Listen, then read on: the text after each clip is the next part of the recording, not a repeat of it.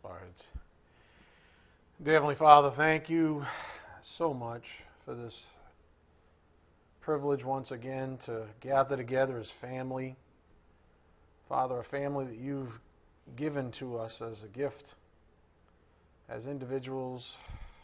Father, we're so grateful for all that you've done for us by grace. We know that it's your love behind it all. Father, we pray for those that are not with us this evening, that unless it's your will, for some other reason, that they be humbled and return to us in the fold where they need to be. We pray for those that are still lost and don't and have never had intimacy with your flock, Father, that they repent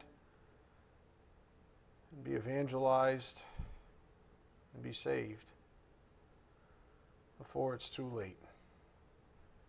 Father, we're most grateful and thankful for the thing that makes all of that a reality. That is your Son's work, our Lord and Savior's work on the cross to make an evening like this one, even something to rejoice in for all of us. We just ask for your blessings on this evening's message. May it be edifying for our souls. We ask this in Jesus Christ's precious name. By the power of the Spirit, we do pray. Amen. Again, part 15 of the Lord is our confidence. A lot of good things. I love the way the Spirit opened up on Tuesday evening with this uh, slide here up on the board.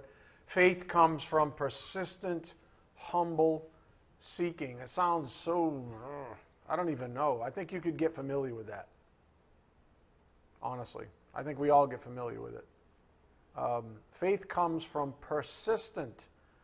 Uh, we don't, you know, it's not, um, we're not camels. Let me put it that way. We're not supposed to act like camels. We're not supposed to, you know, drink up the Word of God, you know, read the whole Bible in a week and then we think we're good for the year. It doesn't work that way. It's much better to read faithfully each day, even if it's a smaller portion, that that becomes your um, habit, if you would. So, faith, if you really want faith that delivers you, it comes from persistent, humble seeking. The question, as always, is a matter of priorities. Priorities. Um, let's look at a parable that Jesus told about priorities. Go to Matthew 13, verse 44. Matthew 13, 44. Speaking of priorities, which really does generate or drive the point on the board. Faith comes from persistent, humble seeking. Without right priorities, that's not going to happen. Persistent, humble seeking is not going to happen if your priorities are messed up. So Jesus told us a parable about priorities. Matthew 13 44. The kingdom of heaven is like a treasure hidden in the field, which a man found and hid again. and from joy over it, he goes and sells all that he has and buys that field. In other words, that treasure is the most important thing in the world to him. Verse 45. Again, the kingdom of heaven is like a merchant seeking fine pearls. And upon finding one pearl of great value, he went and sold all that he had and bought it. That's just a matter of priorities, you see.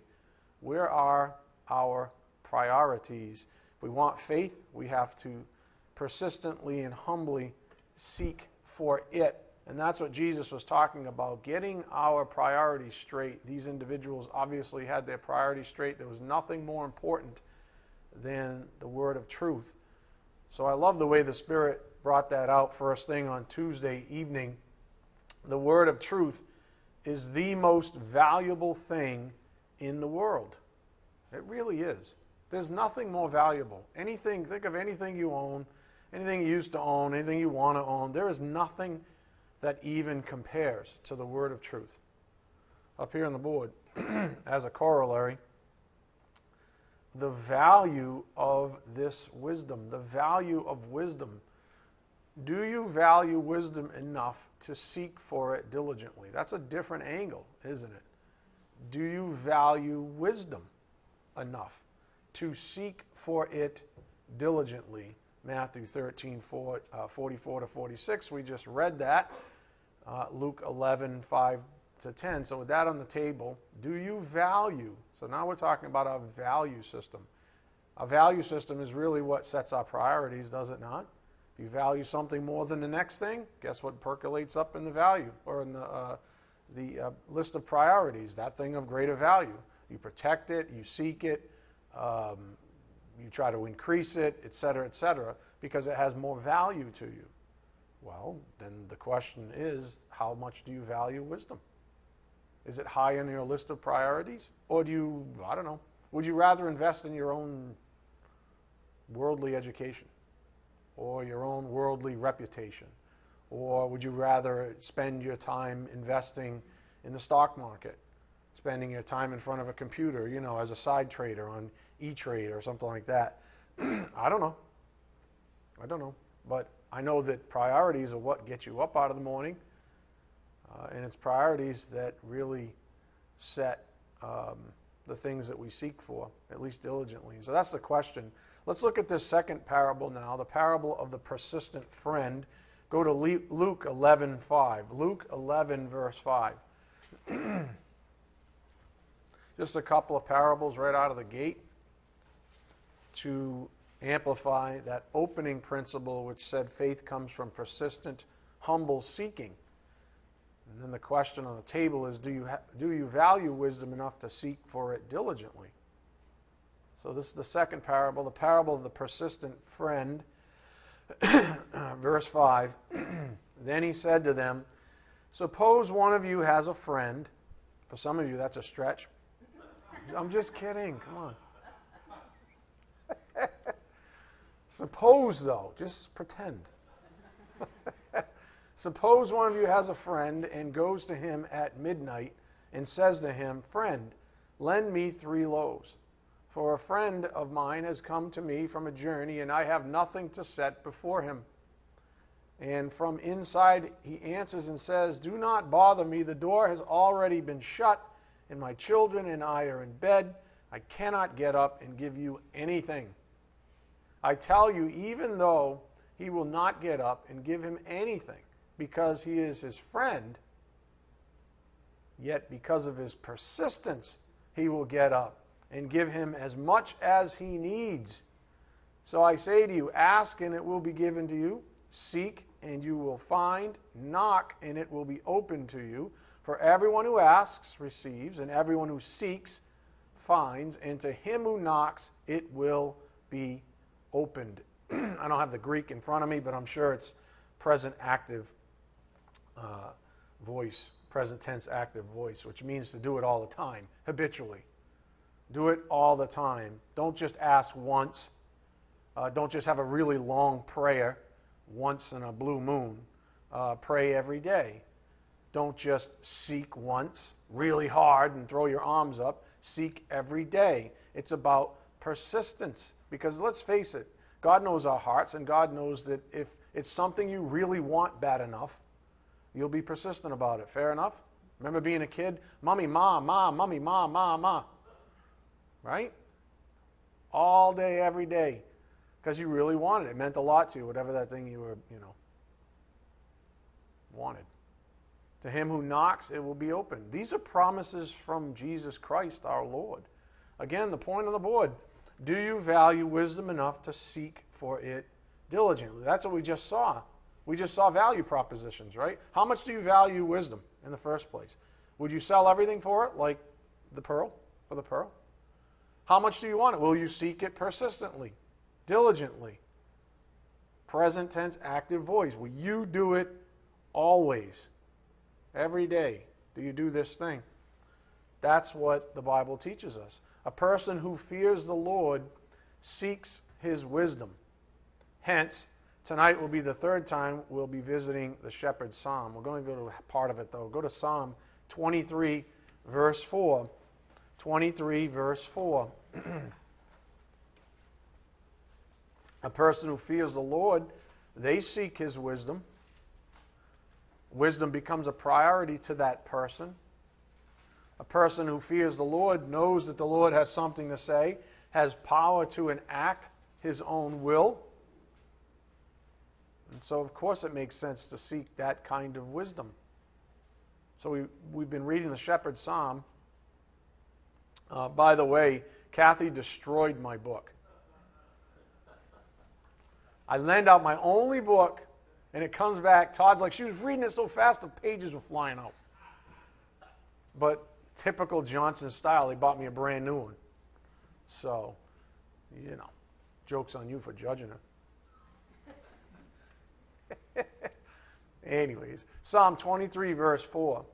Even though I walk through the valley of the shadow of death, I fear no evil, for you are with me.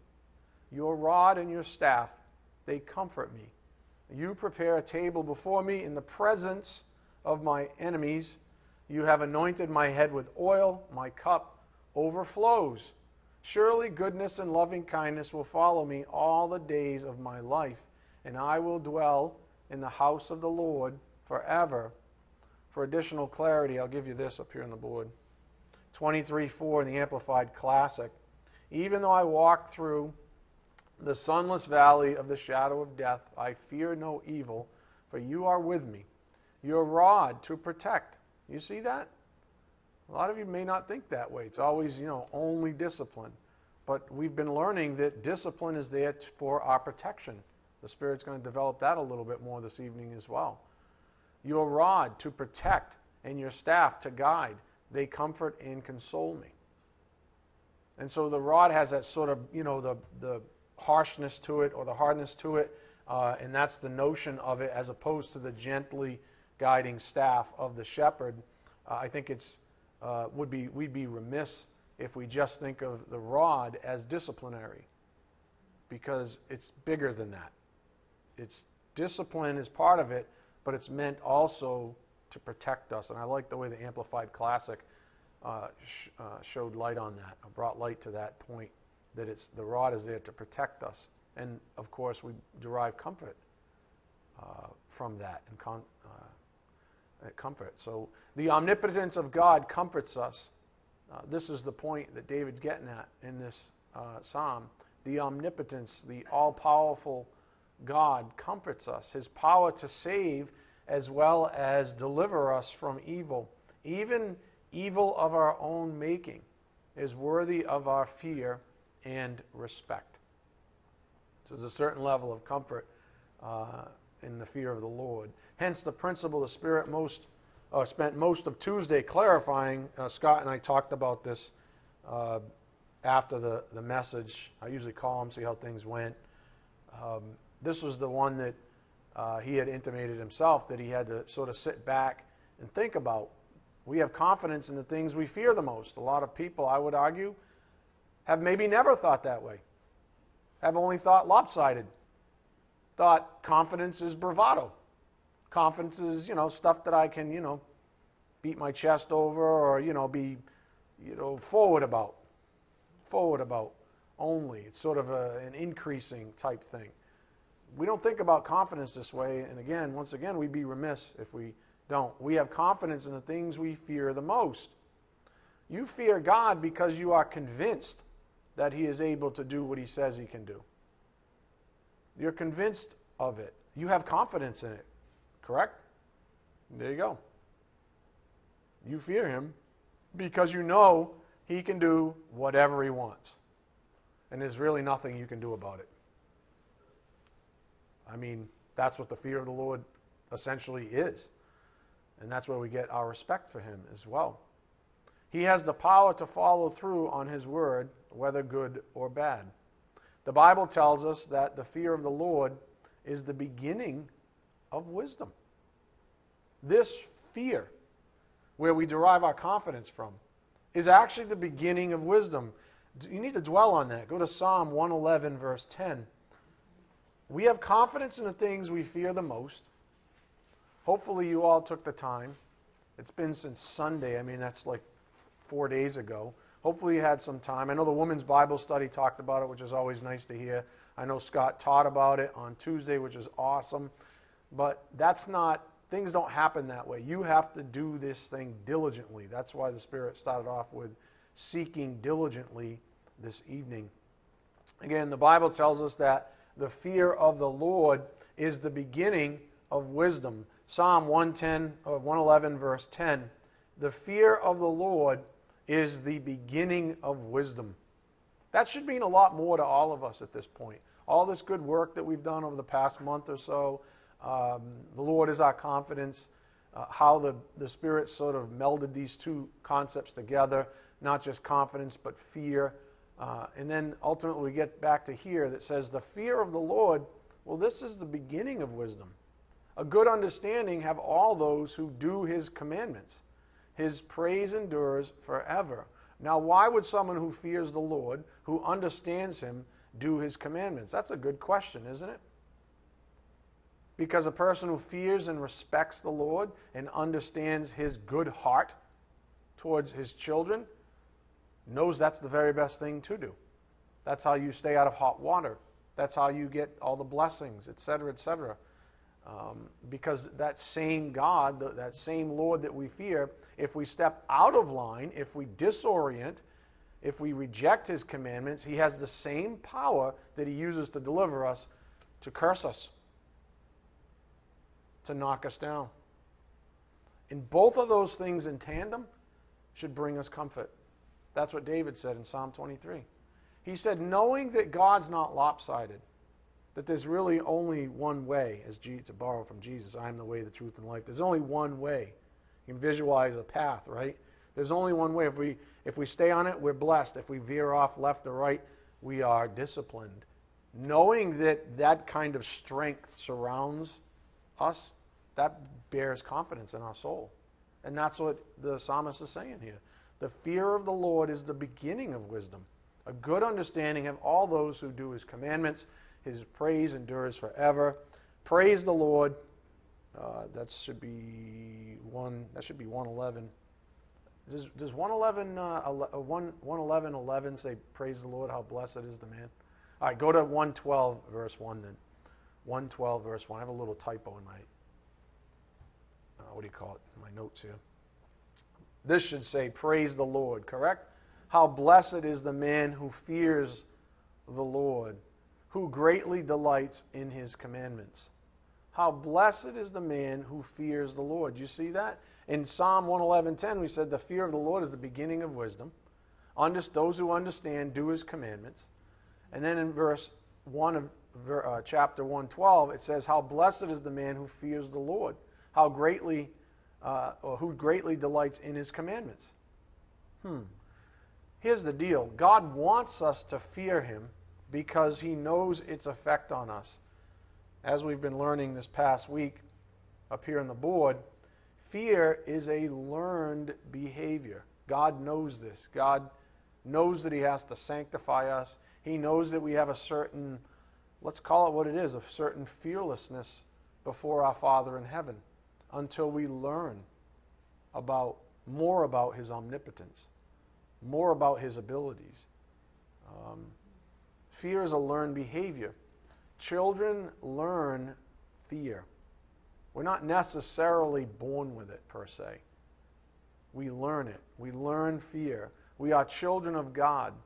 Long after we are saved, our fear of the Lord has increased, hopefully exponentially. I don't know about you, but I fear the Lord more now than ever. Why? Because I know him more. I know him better. I understand him better, just like the psalmist wrote. So we learn fear. We are children of God. Long after we're saved, this fear of the Lord has increased exponentially. The Word is the instrument in our learning, the Spirit, our mentor. So, earthly children, when we look at them, they're a good example which is why the Word of God uses the analogy so often. Go to 1 Corinthians 13, verse 11. 1 Corinthians 13, verse 11. Earthly children are a good example. 1 Corinthians 13, 11.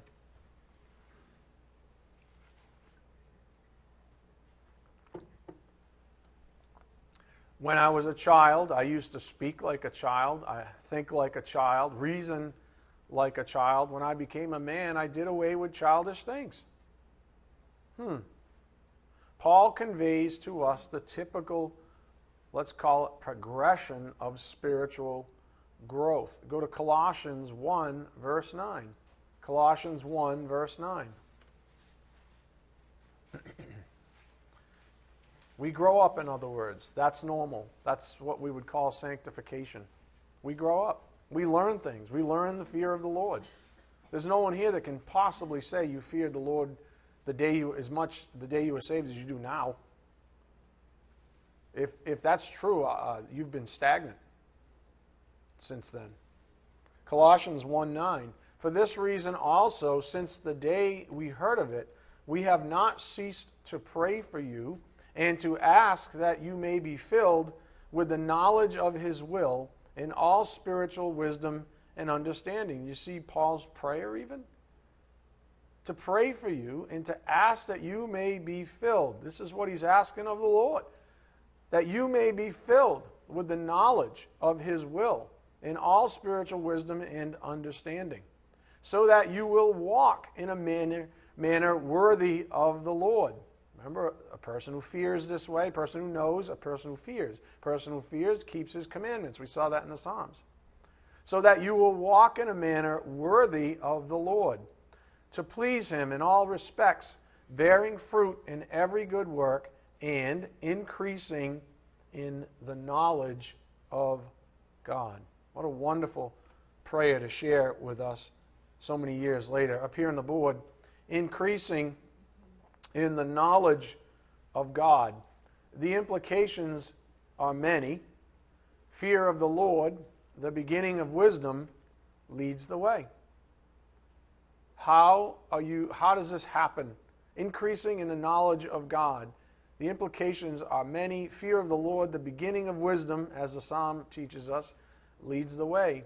The more we learn about God, the more we fear Him. The more we fear Him, the greater our confidence.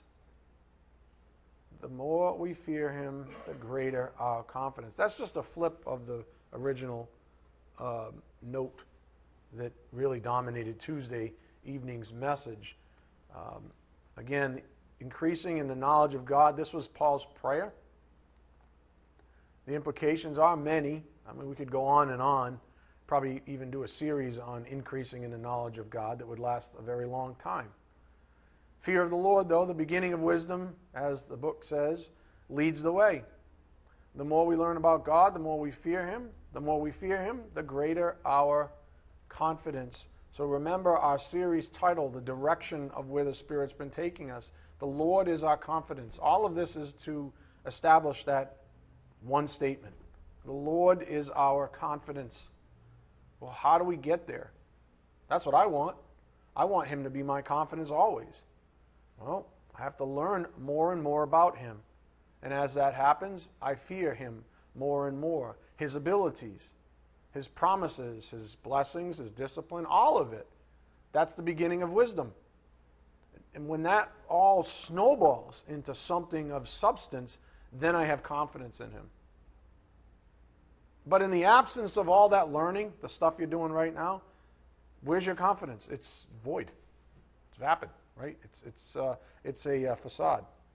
A lot of people say, oh, I love Jesus and I have this confidence in Jesus and, you know, I let go and I let God and I do this and I just sort of have, I just throw all my faith on the Lord because He cares for me. And they even quote passages of Scripture and all that kind of good stuff. But then when it hits the fan, they crumble like a house of cards. Every single time. Why? I'm teaching it. They don't have confidence. And it, if you unravel it all the way back, it goes right through a lack of fear of, of God, all the way back to a lack of understanding and knowledge of God. That's why Paul prayed what he said. I want you, I want you to increase in the knowledge of God. Because I know the end result. Ultimately, you have confidence.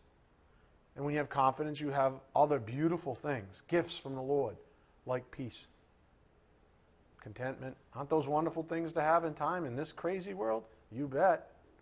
But if your confidence is based on yourself because you're still running on empty, Well, who's to blame? Again, verse uh, 10, you're still in Colossians 1, right? Okay, Colossians 1:10.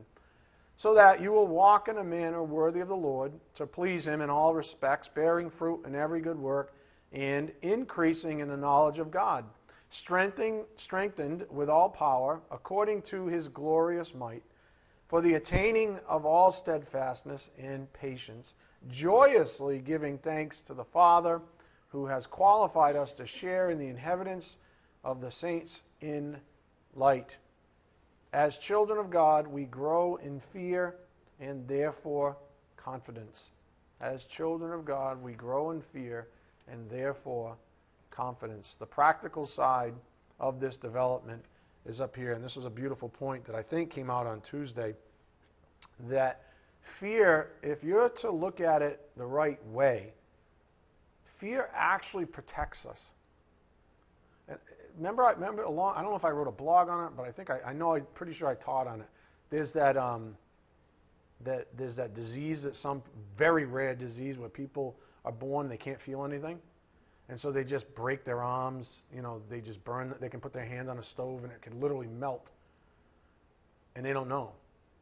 Um, you know, being afraid of things that can harm you is a really good thing, right? Well, that's what is being taught here and at the end of the day, fear protects us. A healthy fear of danger keeps us out of trouble. So you have to broaden. This is what started on Sunday. You have to broaden the way you normally think about where you get your confidence. You have to broaden it to understand that you end up getting your confidence as a derivative of fear. The things you fear the most give you the most confidence. The things you respect in that way give you the most confidence. They're the things that, in other words, have the most power in your life, the most influence in your life. And it protects us. Ultimately, that fear that we have protects us. A healthy fear of danger keeps us out of trouble. So here's the principle from Sunday and Tuesday again. Fear is a learned behavior. Injury is an experience, something we learn about once injured, we have cause for fear. Anyone or anything that is able to harm us becomes a source of fear. We looked at Luke 12, 4 to 5, Psalm 27, 1 to 4.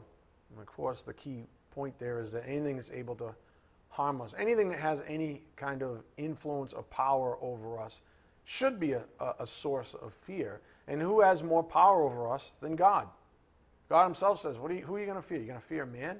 You're going to fear me? You're going to fear you're going you're going to fear someone who can kill you, okay, physically. They can't touch your soul.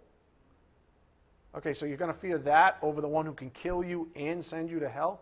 Which one has a greater, uh, which one should we have a greater respect and fear of? That's obvious, right?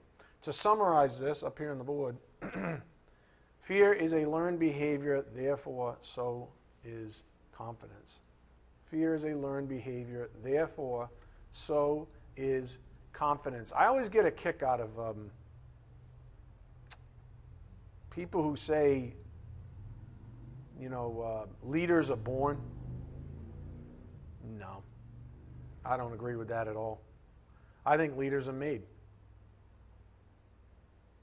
I mean, there is, you know, I'm not talking about, some people misplace the idea of extroversion with leadership. That's garbage.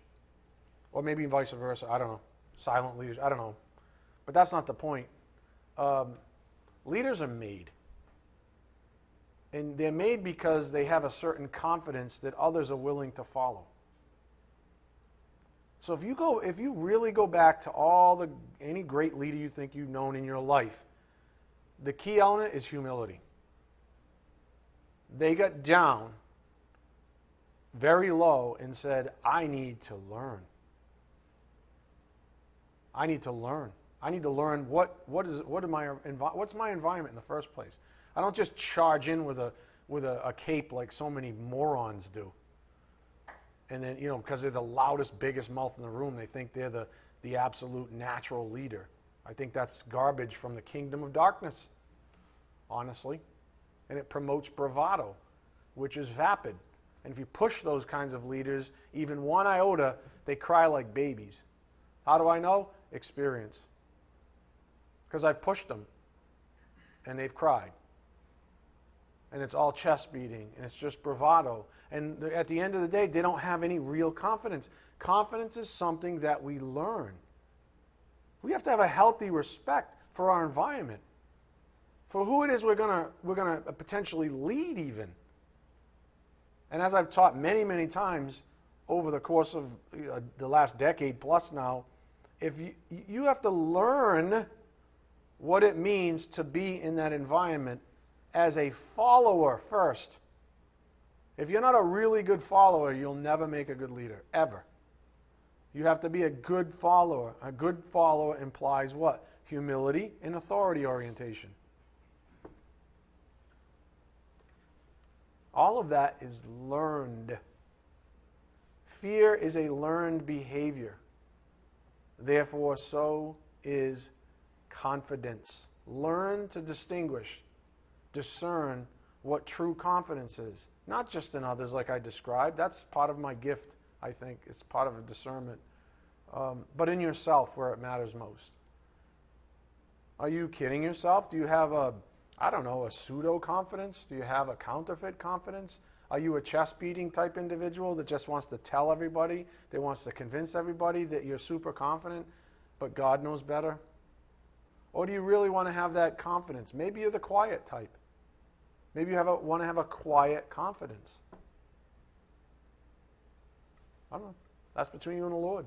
The Spirit's been using the family structure, though, lately in a variety of ways in order to enforce what the Bible has to say about healthy fear.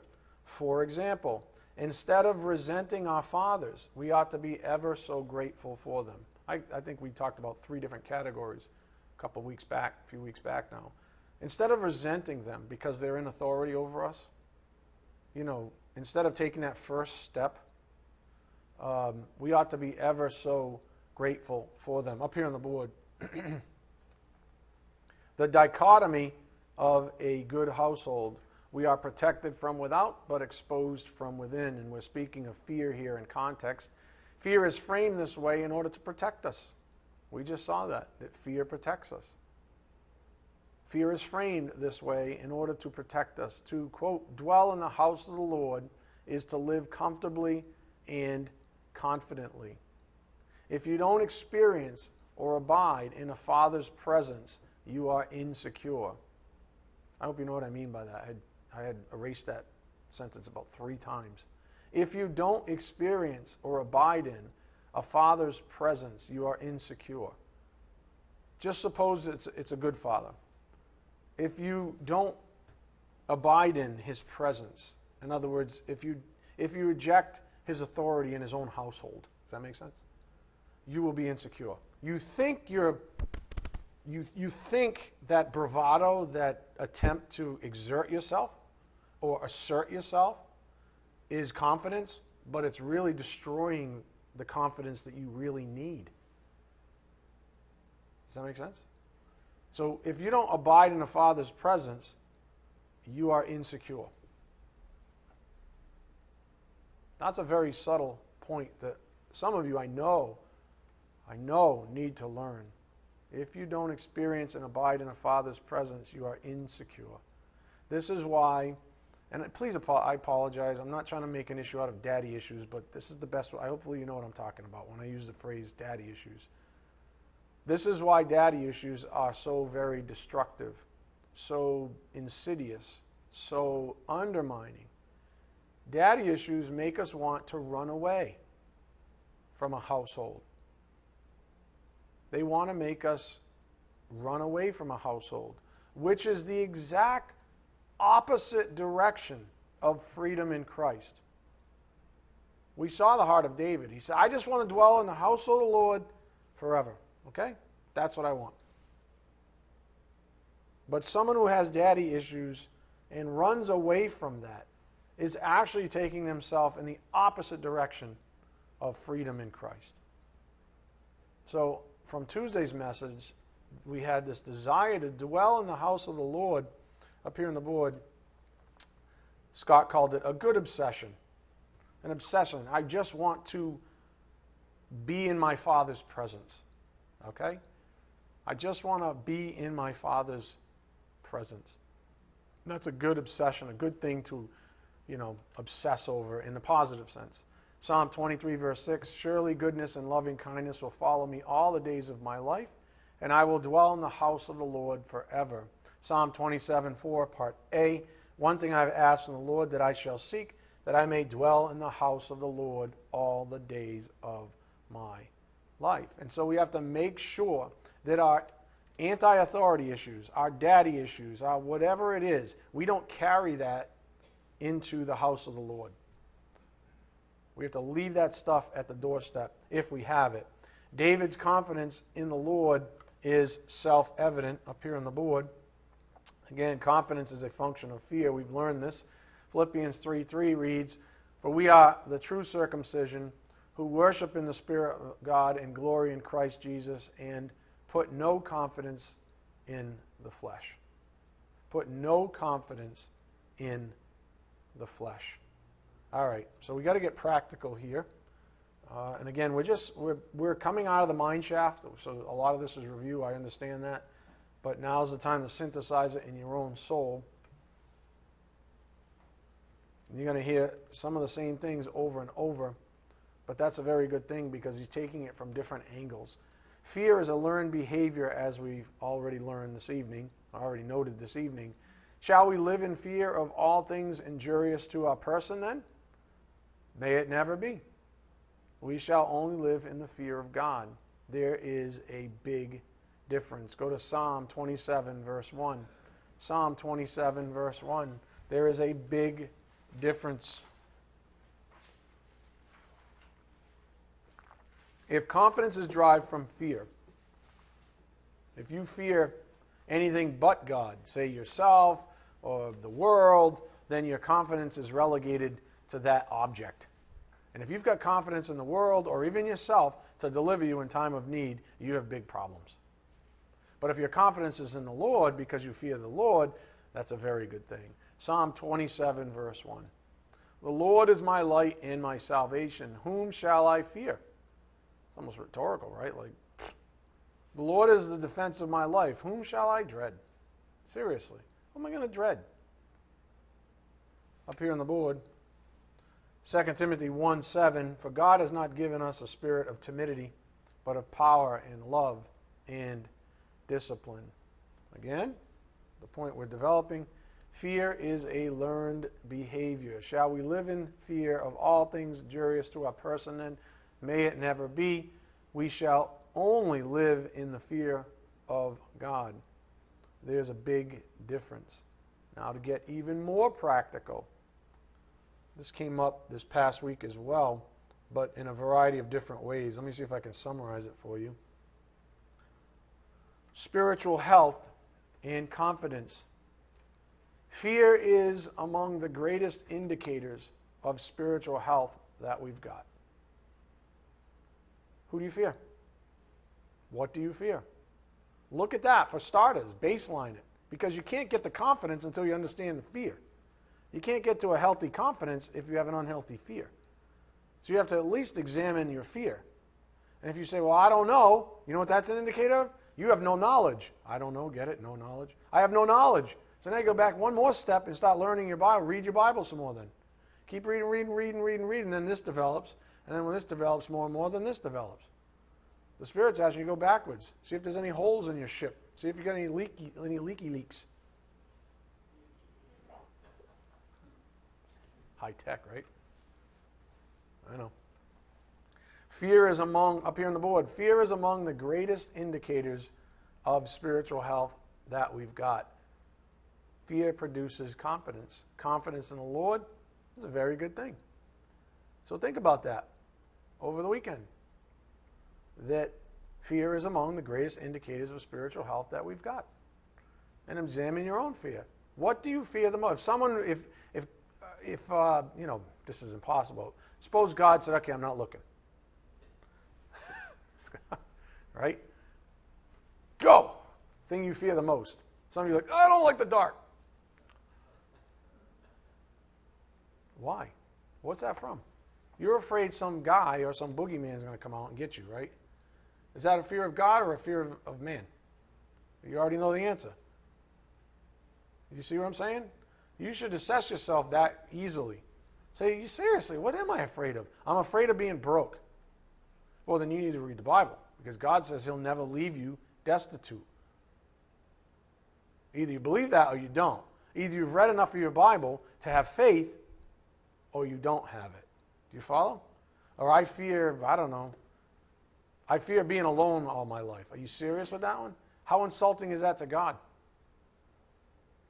I wonder if Jesus, who was single, had that problem. Or Paul had that problem. Don't let, what are you, you, you're what? You're afraid that what? You're a lesser person because you're single? Are you joking? Did you, have you read Paul's stuff yet in uh, 1 Corinthians 7 and 8? Have you read it yet? Because if you did, you probably wouldn't, he'd be, you'd be like, it sounds like he, like Paul saying, we should be, maybe it's good to be single. right? And you'd be right. That's literally what he says. He goes, if you want trouble, get married. Tammy's like, Amen. Todd, Kathy saying the same thing. uh, what are you afraid of for real? Are you afraid of those things? Are you afraid that someone's going to think what? Poorly of you because of, I don't know. But I know that confidence in the Lord, that's a very good thing. And fear in Him produces a good confidence, a confidence that sustains us. Not a false one, not a counterfeit one, not a pseudo one, not one that's fleeting first chance it gets. A lot of people make the mistake of chasing after their own desires. Well, if God's not going to give me somebody, I'm going to take somebody. Or if God's not going to give me money, I'm going to make money and be a self made person. And all your confidence goes into that basket. And then eventually you figure out at the end of it, like Solomon said, I tried to warn you. I told you. It's all vanity. It's all striving after the wind. Did you read my experiments? You know, I never got around to reading the Bible. I didn't. I never got around to actually knowing God because I was too busy working on my own confidence. You see. That's all he's saying. If you want real confidence, confidence that will truly deliver you and hold up under pressure, from the world, this is what he's driving you at. Check out your own fear. What's your, what are your fears? What's your top 10 fears? Be honest. What are your top 10 fears? Go home tonight, make a list. What are your top 10 fears? And see if they have anything to do with God. No, for real. And see if any of them are literally an affront to God's promises. I guarantee you the vast majority of them are. If you're honest. Make a list, it'll be fun. So you're like, what? No. He's sadist. Is it sadist or masochist? Which one? I always get that confused. Don't answer that. I don't even want you thinking about that stuff. But make a list for real. Examine your own fears. Fear produces confidence. Confidence in the Lord is a very good thing. David's heart, the one that wrote, Your rod and your staff, they comfort me, gives us insight into what's been coming from the pulpit. We noted the practical side of this when David was faced with discipline. He was given two options discipline from outside the household or discipline from within. Discipline from without involves a fear from without. Discipline from within involves a fear from within. Fear of man versus fear of God. Do you understand what I'm saying? Which one did he choose? He chose the discipline of the Lord because he feared it greater. You might say, well, wasn't he afraid of them like stringing him up or something? He didn't know. He just said, I fear God so much. I, he, I have so much respect. Because that kind of fear is laced with respect. I have so much respect for him that I'll choose him, even if it's worse. Even if he's the one who decides to kill me and they were going to let me go free. I'd rather have his judgment because his judgment is always righteous. Go to 2 Samuel 24, 14. 2 Samuel 24, verse 14.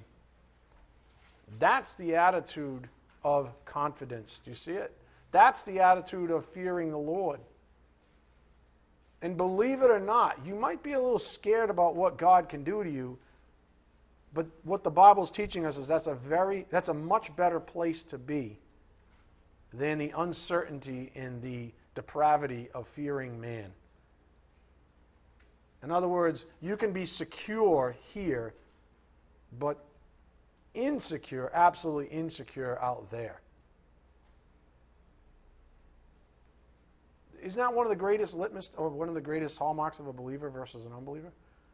If you know if you've met a true believer that's been, you know, matured a little bit, they have a certain confidence. An unbeliever, if you dig deep enough, it doesn't take very long in some cases, you realize they have no confidence. All their confidence is in stuff that's fleeting, which is why they're exhausted all the time trying to keep up with the next new thing so that they have more confidence to build on, blah, blah, blah, blah. 2 Samuel 24 14. Then David said to Gad, I am in great distress. Let us now fall into the hand of the Lord, for his mercies are great, but do not let me fall into the hand of man.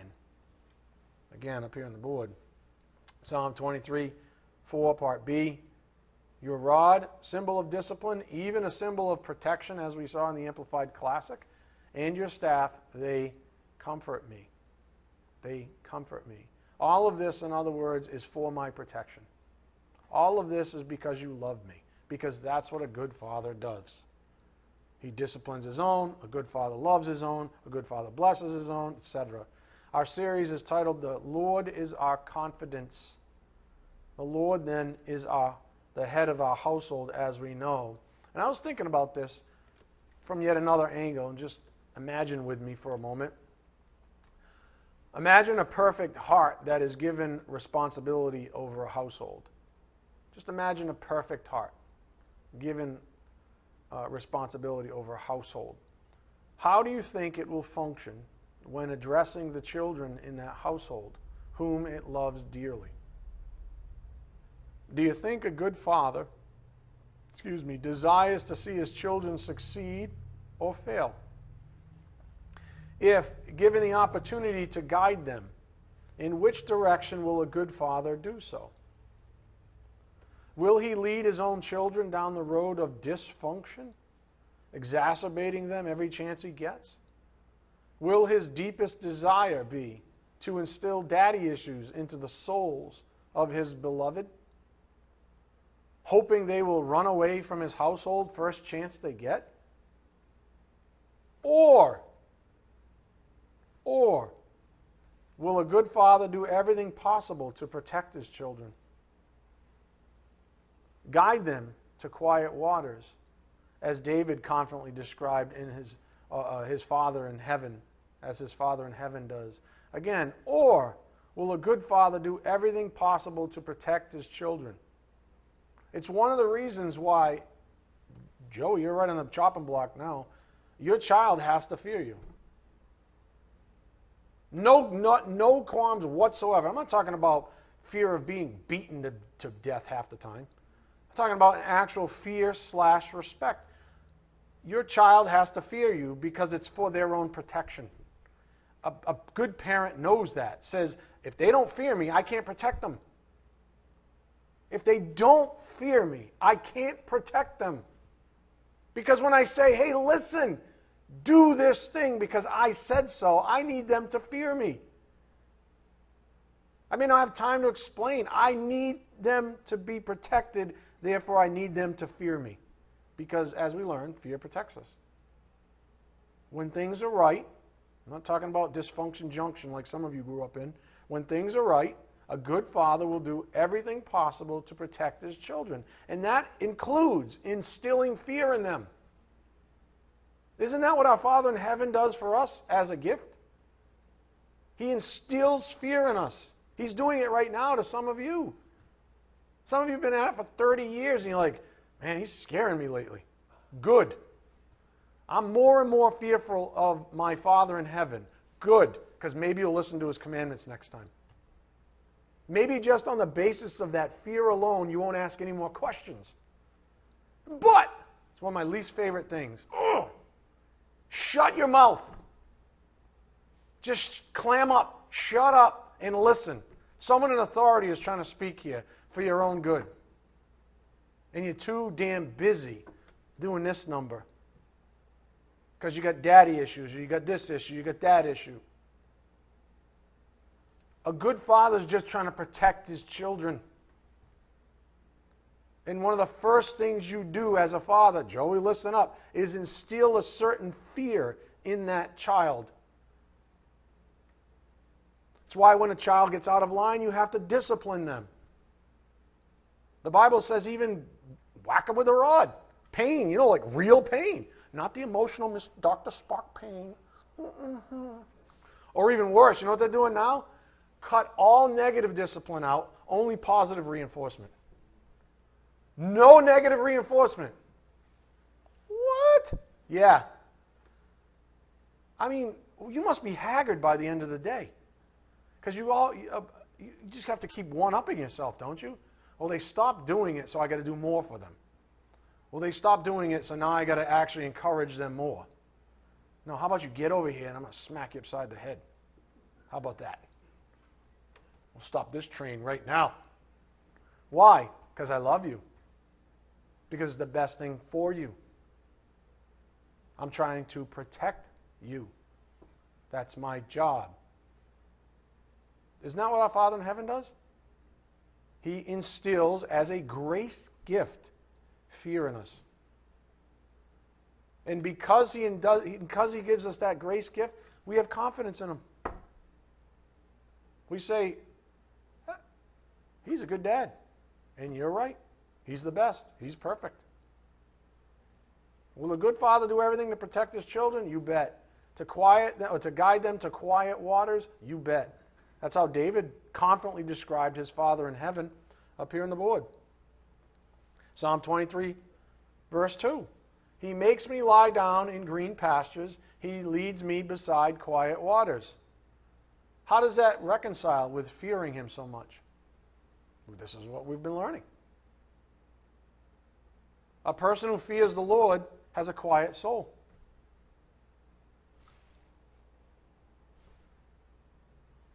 A good father will always seek what's best for his children.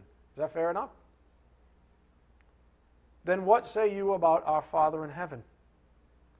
Do you know him enough to have the kind of confidence that will deliver you? Up here on the board. For example, in the English Standard Version, Lamentations 3 22 to 23. The steadfast love of the Lord never ceases his mercies never come to an end. They are new every morning. Great is your faithfulness. Even when he disciplines us, he's right there the next morning with a big with open arms, is he not? Isn't that what a good father does? Isn't that what a good father makes his point and then says, I'm still here. I still love you. I'm not leaving you. I just had to discipline you because you were out of line. Kid might be, you know, you know, sulking. You know, some kids are more stubborn than others. Who knows? But that's not the point. A good father makes his point, disciplines, but shows mercy and says, I still love you. This isn't an issue of how much I love. Matter of fact, you should look at it as a measure of how much I do love you. Because this is hard. It's, it's unpopular in today's day and age to instill fear in a child. It's, un, it's literally unpopular. Like, no, no, no, no, that's not how you parent. No, no, no, no, no, no. That's not how you parent. Wait a minute. Whoa, wait a minute. That's how my Father in heaven parents. And if he's perfect, I'm going to follow his lead. I'm almost out of time. Let's think about a couple more things. Our confidence in the Lord is a function of His presence in our lives or our acceptance of it. Does that make sense? He's always there. I'm not trying to say He's here today and gone tomorrow.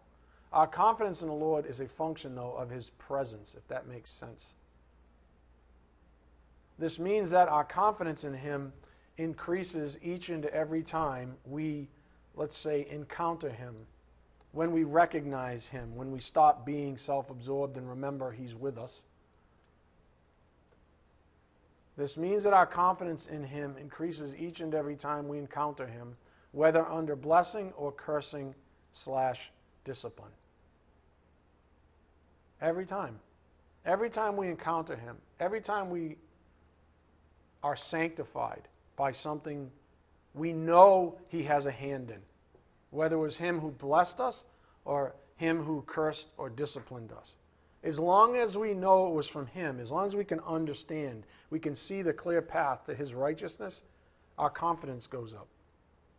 Our fear is going to go up as well, because that's an expression of power. Right? Our fear goes up, which is good, because that parallels confidence. Our fear goes up, we have more confidence. Doesn't matter what he does as long as we recognize what he does. Does that make sense?